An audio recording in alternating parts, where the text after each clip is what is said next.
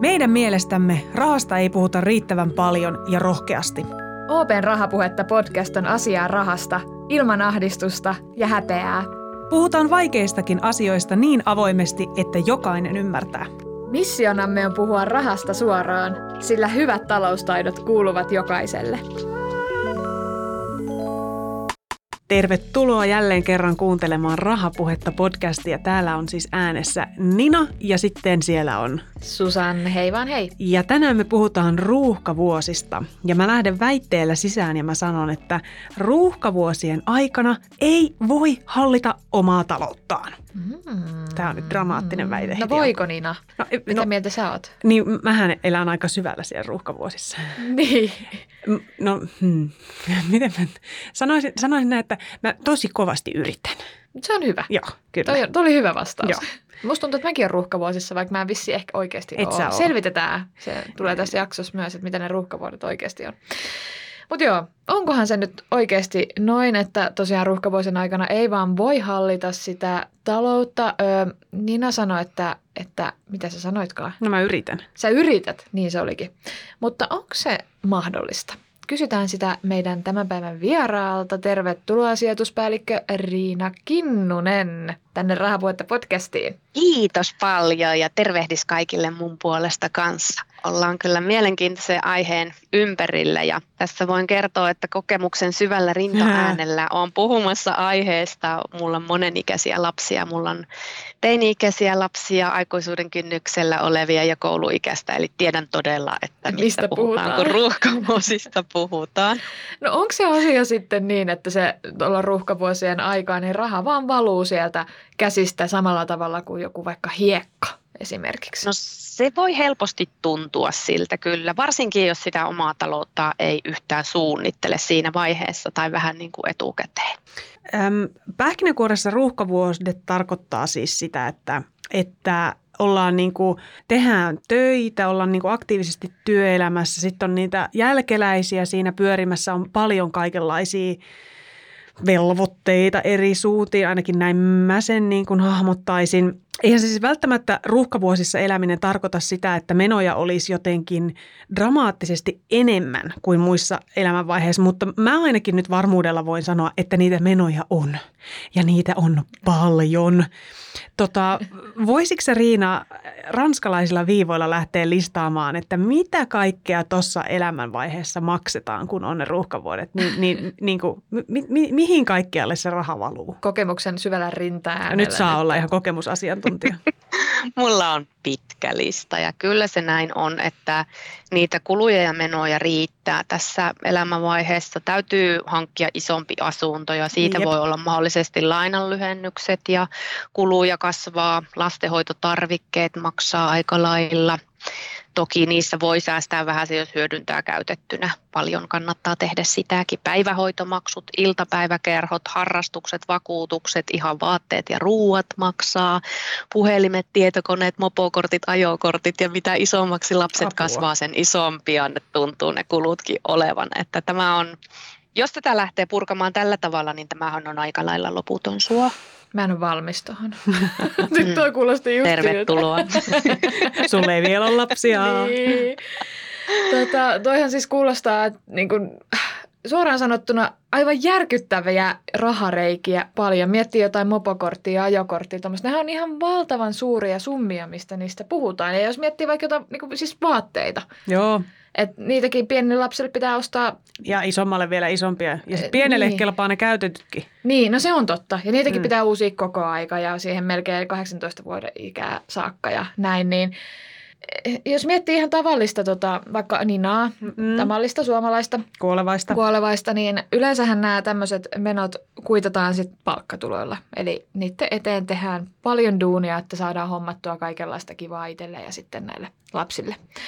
Niin kuinka paljon, jos mietitään vaikka keskimääräistä suomalaista, niin paljon keskimääräinen suomalainen tienaa tällä hetkellä ja onko se niin kuin kuittaako se summa oikeasti noi kaikki menot? Osaat sä Riina vastata tähän?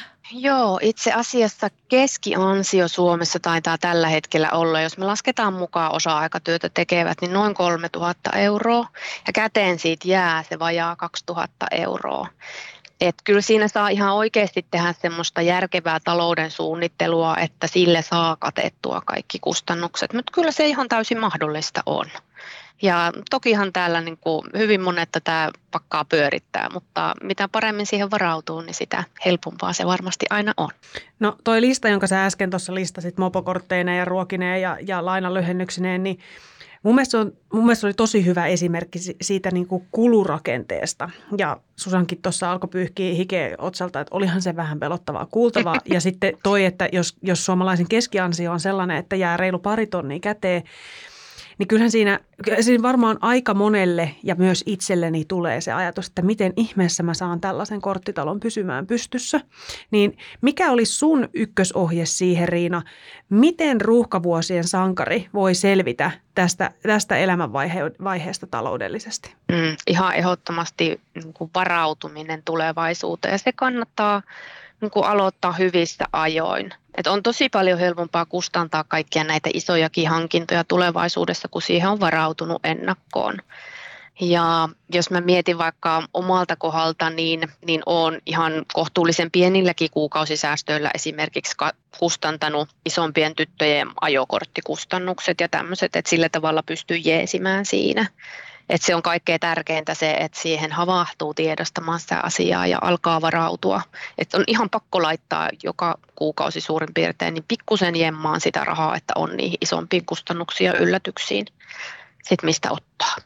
Ja tässä, niin kuin, tässä talouden suunnittelussa ja ruuhkavuosissakin, niin täytyy mun mielestä olla terveellä tavalla myös itsekäs, että vanhempien täytyy huolehtia myös, myös siitä omasta hyvinvoinnista jaksaa pyörittää sitä palettia. No niin, koska jos vanhempi ei ole periaatteessa virkeä ja jaksa, niin miten se koko korttipakka mm. sitten pysyy siellä? Että kun se Happinaamari se... itselle aina ensin. Niin, mm, just, just näin. näin. Mm.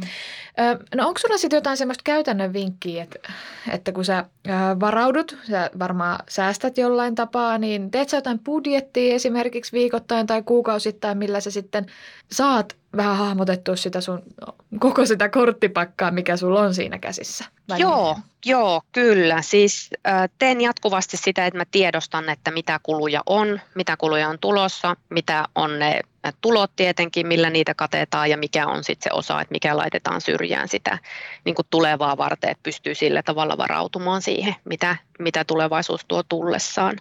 Ja tämäkin on sellainen asia, että kun eihän meillä kaikilla ole sitä luontaista intoa tehdä budjettisuunnitelmia mm-hmm. ja kaikkea tämmöisiä, niin ei sillä kannata toisaalta niin kuin koko elämän iloaan pilata.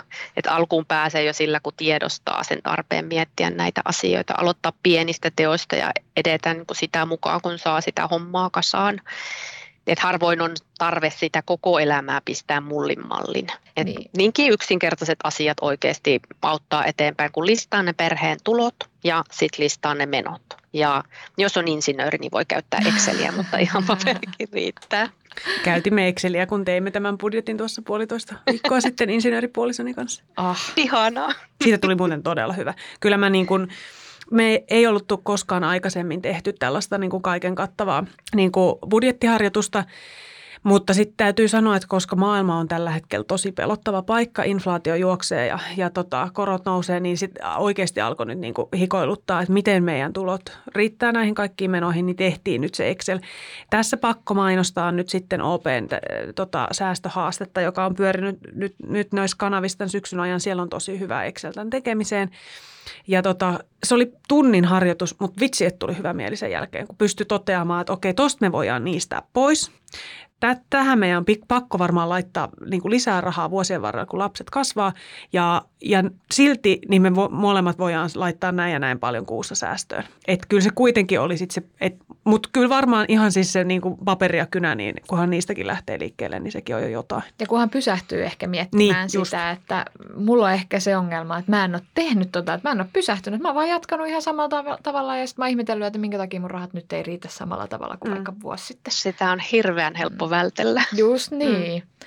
Ja sitten se inflaation vaikutus itse asiassa näkyykin just tällä hetkellä. Nimenomaan tuossa, että, että rahat ei samalla tavalla riitä ei. kuin mitä ne vielä vuosi sitten riitä, koska ruoka on ihan hirveän paljon kalliimpaa. On, ja mm. menot ja muutenkin kaikki on niinku ihan eri sfääreissä kuin vuosi sitten. Okei, okay. no ähm, sä puhuit tuossa jo tuollaisesta niin pienestä säästämisestä ja pienestä niin kuin, äh, niin kuin varautumisesta näihin isompiin kuluihin, mutta varautumisen sijaan miten vaurastuminen? Et, et mehän saadaan tämä nyt helposti kuulostamaan siltä, että kaikki raha vaan menee, mitä siinä olisi tulossa – itse, kuten tuossa totesin, niin pystyn sen parisataa euroa laittaa, mutta mitä sä luulet Riina, onko ylipäänsä niin kuin mahdollista yrittää vaurastua ruuhkavuosivaiheessa vai onko se niin kuin sitten viisikymppisenä voi alkaa taas sijoittamaan? Kyllä, ehdottomasti on mahdollista. Et se tässä elämänvaiheessa se ehkä kysyy enemmän semmoista kurinalaisuutta, että muistaa katsoa sitä omaa budjettia justiinsa, että mistä, mistä pystyy sillä tavalla luopumaan jostain ylimääräisistä asioista, että voi enemmän laittaa siihen vaurastumiseenkin sitten rahaa. Että tämäkin on sellainen valinta, minkä jokainen voi tehdä. Että aika monessa kohtaa pystyy niin kuin säästämään sillä tavalla, että sitä oikeasti jää sit sinne viiva alle jopa niiden ruuhkavuosien kulujen jälkeenkin. Eli Kyllä tila- näin uskon. Tilanko joka perjantai pizzaa vai teenkö mm-hmm. itse? Mm. että Juuri varmaan näin. ihan tällaisista pienistä valinnoista voi aika iso summa tulla loppujen lopuksi. Joo, se tulee yllättävän pienistä. Jos mietitään ihan semmoista äh, vaikka nyrkkisääntöä, niin kuinka monta prosenttia siihen käteen jäävästä palkasta olisi hyvä laittaa sit sinne säästöön? Et onko siihen olemassa semmoista, että vaikka 5 prosenttia tai jotain tämmöistä? Mm. No esimerkiksi, jos nyt mietitään ihan prosentteina auki laskettuna, niin me monesti puhutaan, että 10 prosenttia on semmoinen suositeltava säästösumma niistä omista tuloista. Ja se 10 prosenttia mun mielestä on jo aika hyvin. Joo, että ihan niin kuin voi pohtia silleenkin, että se 5-10 prosenttia sillä välin niin on, on mun mielestä ihan hyvä, ihan ok. Ja varsinkin tässä tilanteessa, kun sitä menoa on aika paljon. Niin. Mihin Mutta siitä on hyvä lähteä. Mihin se kannattaa laittaa? Hmm. Et jos mä saan Hyvä. sen 5-10 prosenttia säästöä, niin mihin mä sen laitan? Hmm. No helppo ratkaisu on esimerkiksi tämmöiset hyvin hajautetut rahastot oman riski, riskinkantokyvyn mukaan. Ja varsinkin jos puhutaan niin kuin pienemmistä säästösummista, niin ihan vaikka jo yksittäisilläkin rahastovalinnoilla esimerkiksi pääsee pitkälle. Sitten jos se säästettävä euromäärä on suurempi, niin sitä voi sitten jo vähän palastella ja siihen voi saada sitten niin kuin vaikka oman pankin asiantuntijoilta neuvoja, että mihinkä just sun kannattaa nyt lähteä laittamaan. Ja tietysti verkkopalvelunkin kautta op.fi saa hyvin vinkkejä siihen, mitkä on semmoisia ajankohtaisia vaihtoehtoja. Miten sitten, jos, mitä jos, jos on niin tosi pieni summa? Siis jos, jos sä niin toteat, sä sanoit tuossa, että keskiansio on, on sellainen, että käteen jää se reilu kaksi tonnia. Ja sitten kun sä lähdet siitä ottaa pois vuokraa ja ruokaa ja kaikkien kännykkälaskut ja vaatteet ja mitä harrastukset ja muuta, niin se on aika tosi nopeasti syöty se kaksi tonnia. No sitten tietysti jos on kaksi maksajaa, mutta sitten anyway, mitä jos on vaan se joku, tiedätkö, toteaa, että no mulla on ehkä 10 euroa kuussa, mitä mä voisin laittaa sivuun, niin kannattaako edes yrittää? No kannattaa, ilman muuta kannattaa. Ja sekin on hirvittävän hyvä alku, että sä lähdet vaikka sillä kympillä kuussa säästämään. Valitset vaikka jonkun rahaston, ehkä nyt en anna sijoitusneuvoja, mutta itse miettisin, että jos on pieni summa säästää, niin sillä kannattaa ehkä sä oot valmis menettää sen joka tapauksessa rahan, niin vaikka siellä arvo vaihtelisi, niin, niin ehkä miettisin jotain vaikka osakerahastoakin siinä vaiheessa. Lähteä testaamaan sillä ainakin. Sitten kun sitä mukaan ää, se oma ää, ehkä ymmärryskin siihen säästämiseen, miten se toimii ja miten sitä rahaa kertyy, miten se ehkä arvo vaihtelee, niin sitä voi alkaa lisäämään. Sä huomaat ehkä, että voitkin vaikka nipistää jostakin, että sä voit nostaa se vaikka 20 ja sitä pystyy sillä tavalla alkaa opettelemaan. Sekin, että lähtee liikenteeseen jostakin, ne on ihan äärimmäisen tärkeä asia. Joo, ja toisaalta siinä voi alkaa oppimaankin sitten tietysti, että, että jos se on alun perin niin. Niin kuin hirveästi tiennyt edes, että mitä, mi, mihin sitä rahaa voi laittaa, niin kympillä niin se ei ole sitten ehkä niin iso menetyskään, että kun vasta vaan niin, opettelee. Kyllä, kyllä, juuri näin. Hei, mä haluan palata vielä hetkeksi tähän budjettiteemaan ja tähän niin kuin Nina sanoi, että nyt eletään aika kreisejä aikoja – ja tämä taloudellinen tilanne iskee nimenomaan, niin kuin, en tiedä, mutta mulla on sellainen tuntuma, että perheisiin, koska perheellä on paljon hankittavaa ja kaikki kustannukset Sähkölaskut on on isommat varmasti ja just, just. ruokakustannukset on kasvanut ja paljon suita ruokittavana, niin, niin kyllähän se varmasti siellä tuntuu. Et, et kyllä se iskee varmasti suhun enemmän kuin muhun niin. esimerkiksi. Niin Onko jotain vinkkejä, että mitä asioita tähän liittyen pystyisi huomioimaan tai jotenkin varautumaan ehkä paremmin? Onko siellä budjetissa jotain semmoisia kohtia, mitkä kannattaa erityisen tarkasti nyt tällä hetkellä katsoa läpi? Onko sinulla jotain vinkkejä antaa? Joo. Tässä on, mä voin niin kuin ihan omakohtaista kokemusta tästä kertoa kanssa, on tässä hetkessä tullut tosi tarkkaankin tutkittua sitä, esimerkiksi asun omakotitalossa, niin kaikki sähkösyöpöt tulee tutkittua, että mitkä, mitkä sitä vie. Ja on tullut luennoitua lapsille esimerkiksi lyhyiden suihkujen puolesta. Esimerkiksi vedenlämmitys voi olla sellainen, mikä nostaa niitä sähkökustannuksia paljon. Sitten yllättävän äkkiä kertyy isoja summia, jos on käytössä vaikka useita suoratoistopalveluita, esimerkiksi äänikirjasovelluksia, lehtitilauksia, semmoisia, mitkä rullaa luottokortilta, mutta niitä ei ehkä välttämättä silleenkin tule mietittyäkään, kun ne siellä aina niin. menee automaattisesti. Ja sitten ihan tämmöisissä arkista, arkisissa kuluissa, niin kuin vaikka tee viikon ruokalista, jos suinkin mahdollista, ja tekee niin kuin paljon itse valmiiksi etukäteen, vaikka semmoisia ruokia, mistä voi syödä pidempään, niin tämmöisillä ihan perusmeiningeillä voi vaikuttaa tosi paljon siihen, että mitä se on se arkinen kulutus. Toi oli itse asiassa, Nina antoi hyvän vinkin meikäläiselle joskus, että tekee nimenomaan just isoja määriä ruokaa ja miettii, että mitä siellä uunissa voi tehdä, kun se on kerta lämmin. Et kun se uunin mm. lämpeneminen vie ihan sairaasti sähköä, en, en mä itse ole tajunnut, koska sehän lämpee sekunnissa näin meillä. Niin, niin en mä niinku tajua, että se vie enemmän sähköä, mutta se oli mun mielestä hyvä vinkki. Että mm. tekee sitten, kun se uuni on kerta lämmin, niin paistaa sieltä sitten pullat ja sämpylät ja makaronilaatikot ja kaikki kerralla. Joo, ja jotain kasviksia esimerkiksi. Mä tykkään hirveästi niin kuin paistaa uunissa pahtaa just vaikka jotain kuutioituja juureksia ison satsin kerralla, niin siitä riittää monenkin ruoallisuukkeeksi sitten pitkäksi aikaa, että sillä voi kanssa vähän helpottaa myös sitä omaa arkea, että ei tarvitse aina olla laittamassa niin alusta pitäen kaikkea valmiiksi. Joo, toi oli just toi, mitä sanoit tuossa aikaisemmin, että, että pitää ruuhkavuosissa miettiä myös sitä omaa jaksamistakin, niin silläkin mm. mulla on siis sellainen tapa, että maanantaina mä teen kaksi uuniruokaa, jotta mun ei tarvitse siinä viikolla enää miettiä, mitä ruokia mä teen. Tänä, tällä viikolla te, tehtiin pastapaistos ja kanakiusaus. Niin nyt lapset syö sitten sitä, niitä tämän viikon. Myös minä syön niitä. Ja äitillä jää omaa Kuulostaa aikaa. hyvältä. Äitin ei tarvi joka päivä olla keksimästä, mitä tänään syötäisiin. Mutta hei, hei, tähän loppuun mä vielä kysyn tota, ähm, kukaan meistä tuskin ajattelee, että ensi vuonna mulla alkaa sitten ne ruuhkavuodet. Mutta tavalla tai toisella, niin ne on aika monella jossain vaiheessa edessä, varsinkin jos meinaa hankki, kasvattaa itselleen perhettä tai, tai tota, ja siinä mukana sitten hankkia isompaa kotia, missä, mistä tulee enemmän laskuja ja näin.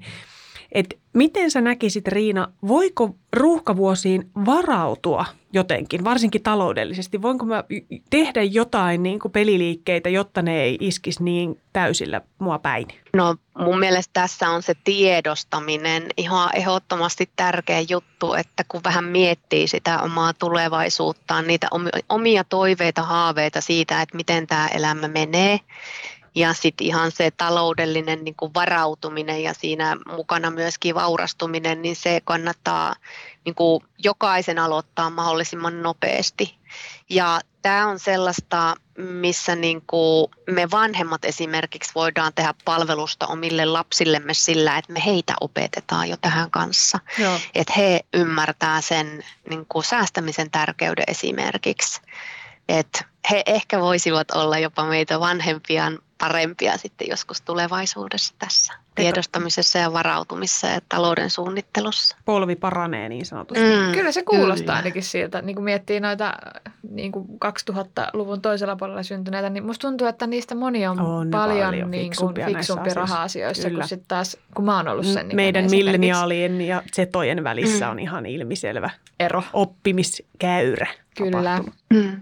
Kyllä, mun vanhin lapsi on itse asiassa 2002 syntynyt ja musta on aivan ihana seurata sitä, miten hän säästää nyt niin kuin kotoa saatujen oppien mukaan säästää rahastoon aina, kun pystyy palkasta jotain laittamaan syrjään ja sitten hän myöskin säästää asuntoa varten. Hän on ASP-säästäjä ja niin kuin äidin sydäntä lämmittää, Oh. kun jotain on mennyt perille. Ihan tosi huippua. Siis, siis hän on Mm. toisin sanoen kak- parikymppinen ja mä aloitin Joo. siis mun OSP-säästämisen, ota, olinko mä 28, kun mä olin, että sitten piti aika hirveällä vauhilla saada ne aspit täyteen. Tekisin Joo, toisin, jos on osaisin. sitten. No ei ollut. Ei, Hyvin saatiin kämpät. Hei Riina, kiitos paljon kun tulit puhumaan meidän kanssa ruuhkavuosista. Ää, Tsemppiä sinulle niihin, koitetaan pärjätä molemmat, eikö? Kiitos. Tsemppiä sinulle myöskin. Koitetaan pärjätä. Hei, kiva kun pääsit. Kiitos.